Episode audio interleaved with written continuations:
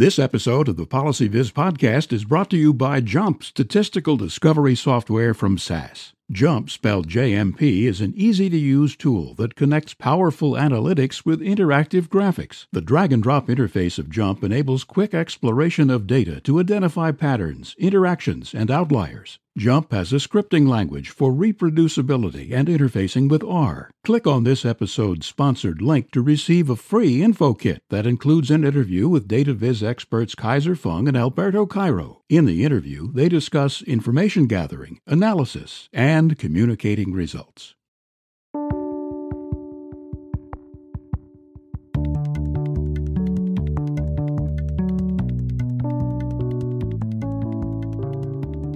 Welcome back to the PolicyViz podcast. I'm your host, Jon Schwabish.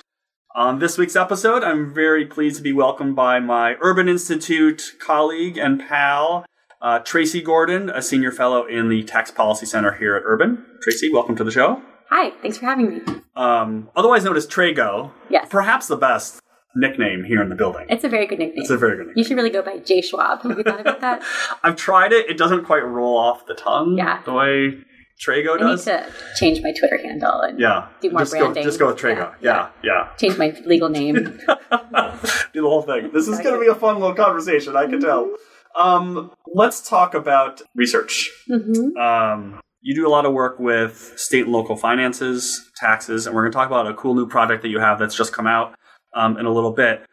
But we've been talking over the last few weeks, sort of here and there, uh, about some of the things that we've seen that are maybe not wrong with the social science field, but maybe lacking. Mhm. that's a good term. So, how are you feeling these days about about the work that we're doing, and we being sort of the entire field of social science research? Right, right. It's funny when you frame the question that way. I think of the State of the Union, and I Mhm, feel yeah. the need to say the state of social science is strong. um, you know, we've perhaps never lived in better times in terms of being able to discern relationships between things. There was a great graphic, actually. Your audience is uh, expert in this, but in The Economist about the the use of different types of uh, evidence. So, you know, what's hot at various points in time. Now it's you know regression discontinuities and RCTs Right. and randomized clinical trials. For a while, it was instrumental variables. So there are these, you know, flavors and fashions. Um, but for the most part, I think we're getting better and better at uncovering causal relationships. But I think, you know, this podcast originated out of a conversation where you and I were leaving the building and Yeah. standing on the steps and saying, okay, so what? So, so you've identified this causal relationship, or you think you have, based on using the latest tools and techniques, but maybe you have this sinking feeling that Yeah. you haven't quite uncovered the truth. And, you know, what is it all for? And um, so this is kind of a long-standing frustration of mine, and I don't know that I have answers. I think I have a lot of questions, but um, you know, throughout my career, I've kind of tried to straddle this inseam between sort of research and policy, and and I think you know, having worked in government, having been around a lot of people who've worked in government, I can see how I'm not sure we're training people to to be effective as social scientists Mhm. influencing policy. Uh, my degree is in public policy, although I did most of my coursework in economics. Um, and when I think of economists in the policy process, you know, I remember a, a meeting at the National Tax Association, which is more fun than it sounds because It not, is more fun. not It just is. economists, but lawyers and accountants too. Um, but I mean, they, it's not that much fun, but but they had the um, the the major advisors to the presidential um, campaigns at the time. It was 2008. And they asked them, you know, sort of how they did their jobs and what was surprising to them. And what was surprising to me was how much personality really mattered because, Mhm. you know, so much of what we're taught in graduate programs in economics is this kind of perfectionist criterion. So to basically do a proof, show that you're right, QED, I'm done, drop the mic, that's Right. it. Um, and if you do that, and you know, from my very brief experience in government, if you do that in a meeting, people are like, "That's nice, That's nice. Um, but we've got this problem here that we need to solve." Right. And um, and I know a lot of economists who have served in government will say, you know, my biggest value added was not getting something through, but shooting down dumb ideas. Mhm. And I feel like if that's the way you think of your job, then no one's ever going to invite you to a meeting, right? You're the guy who says no all the time. Nobody wants you around. And what we don't teach people is how to take an idea that may be flawed and make it better, to shape it. And I think that in law schools, my sense is that people get that a little bit. There's a little bit more sort of thinking strategically or working in the real world. And I, I fear that Um, so, you know, again, I come from a public policy school too, and public policy schools came about because um, people like Aaron Wildavsky, who founded my program at Berkeley, were concerned about not enough analysts having the right toolkit. So mm-hmm. it was mm-hmm. very focused on just getting the tools, not a lot of normative theory, um, you know, and using the answer from cost benefit analysis or whatever to speak truth to power. Um, and I think that's a great idea. But again, you know, sort of how do you make sure that you're getting information into the right hands and that it's used correctly? Um, one of my favorite economists, Charlie Schultze, um, who unfortunately passed away recently, has an article in the Journal of Economic Perspectives where he says at the end of it, forget about any theory of the second best. Um, you know, this idea that you can sort of fudge perfectionism a little bit if you're in this, and you might actually achieve you know better outcomes in this world of second best. He said, you know, in reality, it's much more taking the sixth best to the third best idea, and really listening. You know, asking a policymaker like, what are you trying to achieve? Mm-hmm. And if they say, you know, because they might not even know, you know, might, they might just say like, you know, I want X, I want X. And, and if you could say like, well, I can get you X prime, yeah. but it's going to require giving up this and maybe getting that. And um, I just think it makes us much more effective and it would bring about better policies. So that's my soapbox. Okay. So let's start with graduate school then. Mm-hmm. So I've said for a long time that when I was in graduate school, probably similar for you, I wasn't really taught how to present. I wasn't taught how to make graphs. I wasn't taught even how to write well. I mean, write for a journal, right. which is not writing well. Right, right, um, right, right, right. None of that communication was actually part right. of the education. It was like, yeah, it was like, here's the do the proof, mm-hmm. write QED, mm-hmm. you know, and and move mm-hmm. on to the next thing. So, and and you sort of mentioned lawyers and some other fields, like people in healthcare and people in the legal profession, they have to do these externships or they have to do these mm-hmm. residency mm-hmm. programs. I mean, is that what we mm-hmm. need in social science where you need to take a semester and go like work for a nonprofit and you need to you know like you need to have an internship and actually do the i always feel like yeah. i wasn't taught how to be an economist right. in, in right. graduate school like right. i had to learn that when i went out to work maybe that's how it is for most people most fields Right. But we're but, also trying to talk to policymakers yeah. about changing policy. And if you go straight into academia from graduate school, you could live your whole life well, without having that experience, right. Um, right. which, you know, has its place, right? Because social science, we like to think that it's a pure science and we can live this life of the mind yeah. and uncover actual truths and um, so that's wonderful. But um, but uh, yeah, I guess it, what concerns me is I think there's almost this law of inverse appeal that you're not a serious economist if you think about presentation. You know that it's yeah. the really serious guys that is still using like transparencies and a marker, um, you know, and covering it up with a piece of paper. So there's the big reveal when you've got the QED Yay. at the end. That's right. Um, but um, and they all melt together. And, yeah, yeah, yeah. yeah. Um, but yeah, and so I like the idea of an internship, and for that matter, I've wanted to have an internship here for policymakers. Mm-hmm. You know, mm-hmm. come learn what we do. Yeah. So yeah, we should all talk more and, you know, sort of learn to respect, you know, each other's right. professions. I mean, I think there's obviously a place for the people who are doing the theory, right? Mm-hmm, and doing the let's expand the theoretical concepts or the econometric techniques because we're going to need to use them. But I'm a little frustrated, which I think you are as well, is like anyone can run a regression now. Mm-hmm, you click mm-hmm, a button, mm-hmm. we run a regression, and we tend, I think, the field sort of glosses over a lot of these mathematical problems like omitted variable bias or all these biases mm-hmm. where we just sort of like, eh, we sort of wave our hands and are like, okay. Mm-hmm, mm-hmm. Whereas maybe it's just the fundamental variance or the cor- or a simple correlation that's the most important thing.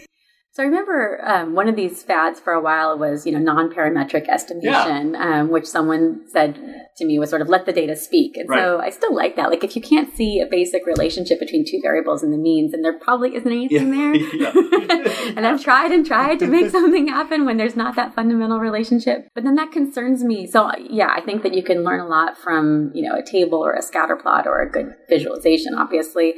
But it concerns me that we would also then be sort of more lackadaisical about the rules of evidence. Yeah. Um, and you know, I was at a conference once where someone said that um, she said, I, I was trained like everybody else here, and we all know that um, randomized clinical trials are the gold standard, but then we know what happened to the gold standard, didn't we? And I just thought that's a strange analogy. Um, and she, um, hopefully, she's not listening to your podcast, but she was promoting um, what she referred to as video evaluations, program evaluations uh-huh. done by video um, which I ran by a friend of mine, and he said, "Oh, you mean a commercial?" And so, you know, so um, you know, and I think you and I were both at a talk where someone referred to research evidence with research as a modifier, yeah. you know, because there are other types of evidence, right? So, yes, like we never want to rely exclusively on research. Nevertheless, like the whole point is to follow the scientific method so Yeah. you're not trusting your gut. Um, and Yeah. being in policy, by the way, is a good way of testing that, you know. Mhm. And I, I remember there was one conversation I was in about a program where some of us were pushing for better evaluation. And this guy who was very enthusiastic about the program and very smart and very well read about all these methods said, you know, his idea of evaluation was data collection. So he said, you know, we're doing evaluation, we're collecting metrics, and not only are we collecting metrics, we're using those metrics to feed back into the program and do continuous quality improvement, you know, and then of course my head hit the table because that's not an evaluation. You just ruined your evaluation basically.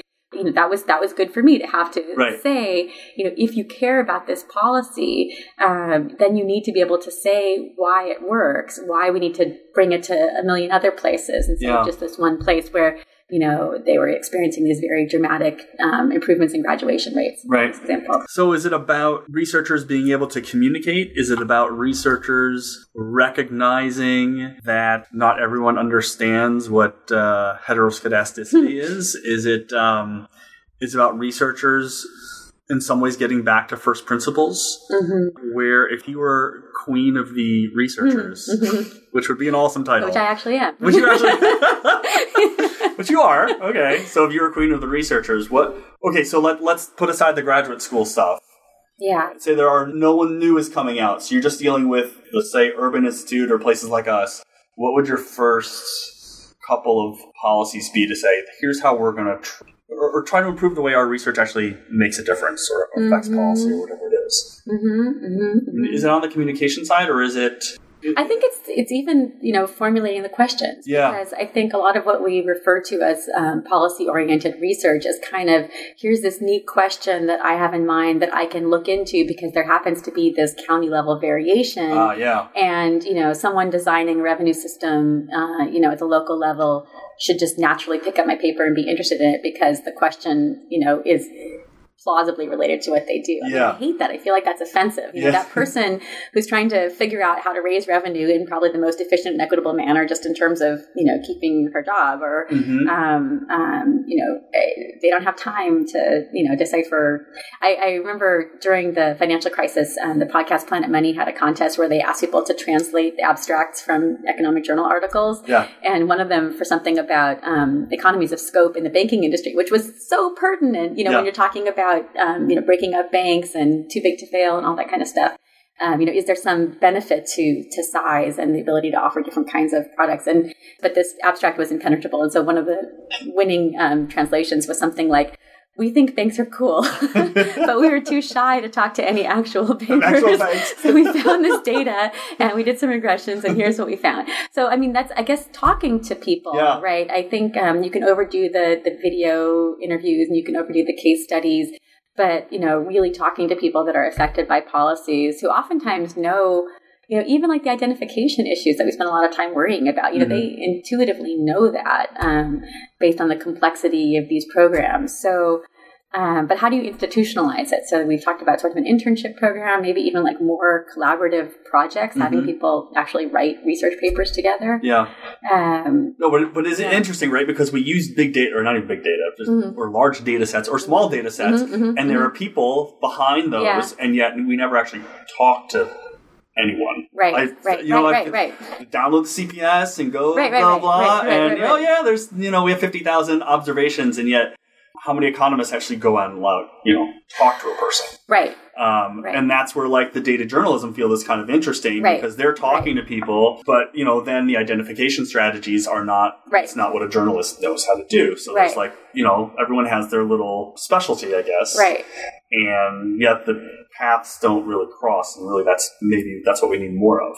And isn't it, I mean, again, it's so exciting, right? That people in policy are at least reading from the same prayer book when it comes to evidence and Mhm. data, and that folks in journalism are producing these amazing, you know, examinations where they really get their hands dirty and they dig into data and they produce these visualizations. But then I was at a talk where someone pointed out the footnote to one of these visualizations that said that this was created with sort of a dash of kernel estimation and a little bit of this and a little bit. Like basically, it wasn't clear what this map. It was a lot they of imputation. Yeah. Yeah.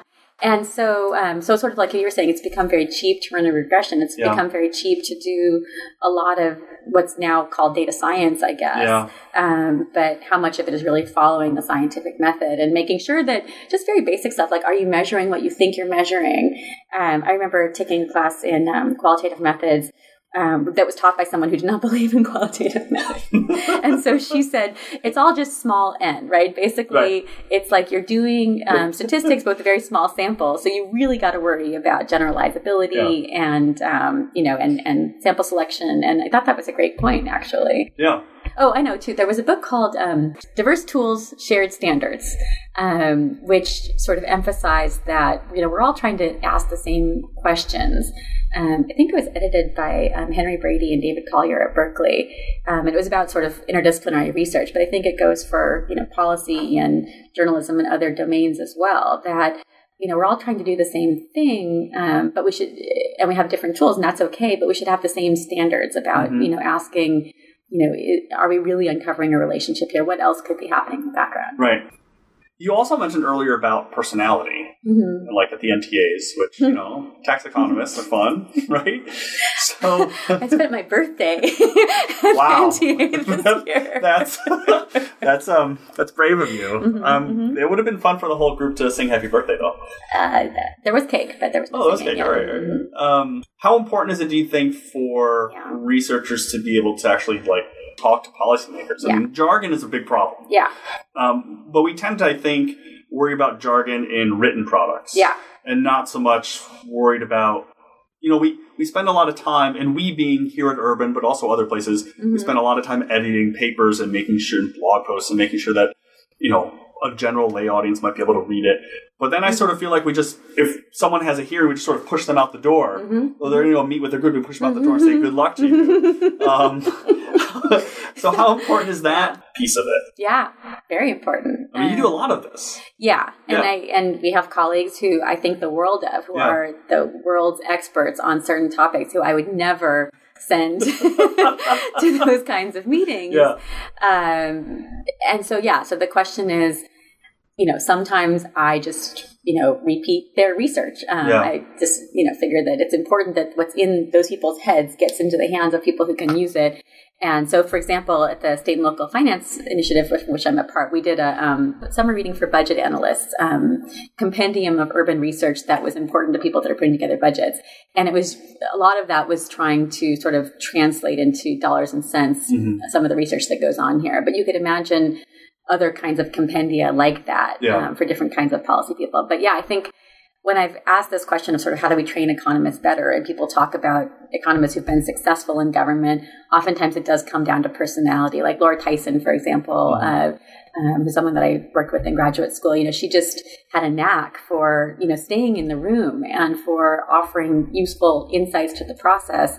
Um, I think um, you know translating, basically being able to go back and forth and you know and checking your ego a little bit like maybe Mhm. you don't have to be the one to come up with the answer um, you know i think part of our training too is to try to always you know do things yourself and you know be kept competitive but maybe you know you go to the person who's the world's expert because it's more expeditious and you figure out what the answer is and you find a way to explain the answer in a way that maybe is better than the person who actually came up with it to Yeah. the person who needs it um, you know to to be willing to be more of a conduit sometimes Mhm. instead of the originator of the new fact Right. um, but you know, if you're if you're a tenure track faculty member, then you know you've got to generate the new fact. There was a great, actually, apropos for um, your audience, I think there was a great blog I remember seeing when I was in government that had a table for academic versus policy economics.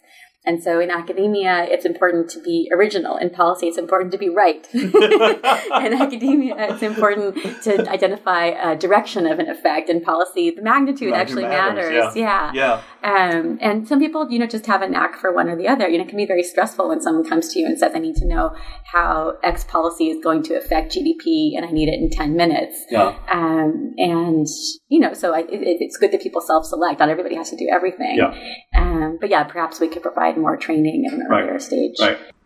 Um, this is maybe a little bit different question, but just occurred to me as you were talking. Um, from your perspective as a woman doing this sort of work, how do you view like the gender split and how we we have these conversations? I mean, I know that's a yeah, big yeah, topic, yeah. and I don't want to get too far down the path, Mhm, but just I'm just curious about your perspective from doing this, like NTAs, for example, right, right? right, right, like, right, right, and I always find it interesting when you go to some of these panels, and it's like you know five older white men right. talking about you know gun violence in the inner cities, Right, right. Like I mean, so so right. Um, and you've seen the David Hasselhoff thing, you know, where he you can put a little icon. Yeah. Congratulations, you have an all male panel. right, Um, yeah, So I think I really in graduate school did feel like it was a meritocracy, and Mhm. um, and yeah, oftentimes you know there were fewer than you know twenty percent of us in the room who Yeah. are female, and that still happens sometimes. But um, in some cases, I feel like it's helped me more than it's hurt. That Mhm. I think um, people remember you if you're the only one who's like Mm. you. Um, and having some of these more kind of female skills like listening and trying to bring people together and um, you know, it matters. And um, so, yeah, I wouldn't, you know, I wouldn't trade it. um, but yeah, I think I've also, you know, been in conversations where, you know, all that stuff of, you know, oh, John just made a really good point. Well, I said that Said 10 minutes thing. ago, Right, right. actually. And so, you know, we can definitely all do a better job there. Um, but yeah, it's, I mean, I, it's funny. I haven't thought of it before, but maybe some of what I'm talking about is just kind of everyone sort of being a more effective policy analyst if they did have these kind of more, you know, female type personality traits. Uh, yeah. I mean, I, I think obviously a lot of it spans what we are and we're not teaching people. Yeah. Both in how they communicate and how they relate to one another. Yeah. I think in a in the in the room, right? And, Yeah. You know, graduate students when they relate to one another Yeah. and how they treat one another, and you know, that's just gender. We haven't even talked about race. We haven't talked about nationality, sure. and just the whole Sure. the whole yeah. spectrum, right? And there is that thing. I think there was a study that confirmed this. Um, that you know, as in the entertainment industry, um, you know, in a lot of industries, people tend to hire people like themselves. You know, Yeah. because like that guy reminds me of me. Right. You know, that he looks like the next Steven Spielberg, and Yeah. and yeah, that happens in academia all the time. So I think there was a blind study where they sent um, emails to professors Yeah. saying, "I would like to work with you. My name is you know." Right. John it sort or of like a like a different African American, yeah, right. right. And it was so disheartening, Yeah. right? Because if Yeah. it was like a white male, the guy would be like, "Yeah, sure, I have some time." Right. And and and honestly, you know, I have seen that when I've asked um, people to write letters of recommendation for more junior people, and um, you know, like there was one case where I really had to ask like several times, and Mm. it was like, "Come on," you know, and yeah. um, but it's, I, I don't think it was, you know, it was just a blind spot that that person had, Yeah. and so yeah, I, think we have to be vigilant about right, that. right. Um, okay, so this probably hasn't been the most uplifting conversations for for for the field, Yeah. but you, um, I want to turn before we close up to talk about this new project you have that that's come out. Aptly titled, I think, Mhm. what everyone should know about their state's budget. I mean, Mhm. there's no jargon there. No? that tells you ex- exactly what what it's supposed to do. So, can you can you talk a little bit about um about the project and what and what went into it and what people are going to get out of it? Sure. So, um, one way I think about this project is I was in a dress shop in uh, DC, and this woman uh, who's the owner, who's very smart, very entrepreneurial, very savvy, said, You know, my state doesn't spend enough on education. And I thought, Well, that's interesting. You know, what's enough? And Yeah. so, and then at the same time, she was concerned that, you know, class sizes were too big and that teachers weren't getting paid enough. And so, you know, as economists, we always think about trade offs. And so the goal of this tool is really to show how spending is determined and how in some cases there's just the hand that you're dealt in terms of the geographic conditions of your state or the demographics of your state and then there's the policy choices that you make so Mhm. to separate those two things and show just how any area of spending whether it's social services where we often think in terms of caseloads and how much we spend per person or transportation you could also think of caseloads or the number of drivers that you have on a highway to show how those inputs interact to determine overall spending. And, you know, that if you want to have more of one thing, you're going to have less of the other. So if you want to pay teachers more, that's great, but you might have to have larger class sizes. Yeah. And we do sort of do cost of living adjustments and show sort of explained versus unexplained portions due to labor market conditions. So I think the value of the tool is providing this uniform framework across all areas of spending and really trying to show people sort of where their tax dollars go and to what effect. We have some outcome measures in there and trying to demystify uh, state and local budget processes. Because I really think you know people would trust in their state and local governments. And if they're not going to trust if they're going to trust government it's going to be at the local level Yeah. you know as most research research has shown. But I do think that budgets can be opaque and um, it's important for people to understand, uh, you know, sort of what governments are up against and what they're trying to accomplish. Yeah, and what's really interesting, I mean, aside from there, there's lots of things that are interesting about it, but you actually do break down what sort of builds up to mm-hmm. to spending. So you can actually, so it's sort of a fun little mathematical tool to sort mm-hmm. of show you, and then and then shows you the, shows you the data, and then broken down by state, so you can actually see what's going on in your state. Right. So every state, mm-hmm. every state for for our social programs, for Medicaid, higher ed, public safety, et cetera, et cetera. So very, mm-hmm. very cool. So um, I'll put the link to the new tool on the show page, and uh, folks can go check it out. So very good. Wonderful. Trago. thanks for coming on the show. This has been a lot of fun. It was a pleasure. Thank you very much. Uh, thanks to everyone for tuning in to this week's episode. So until next time, this has been the PolicyViz podcast. Thanks so much for listening.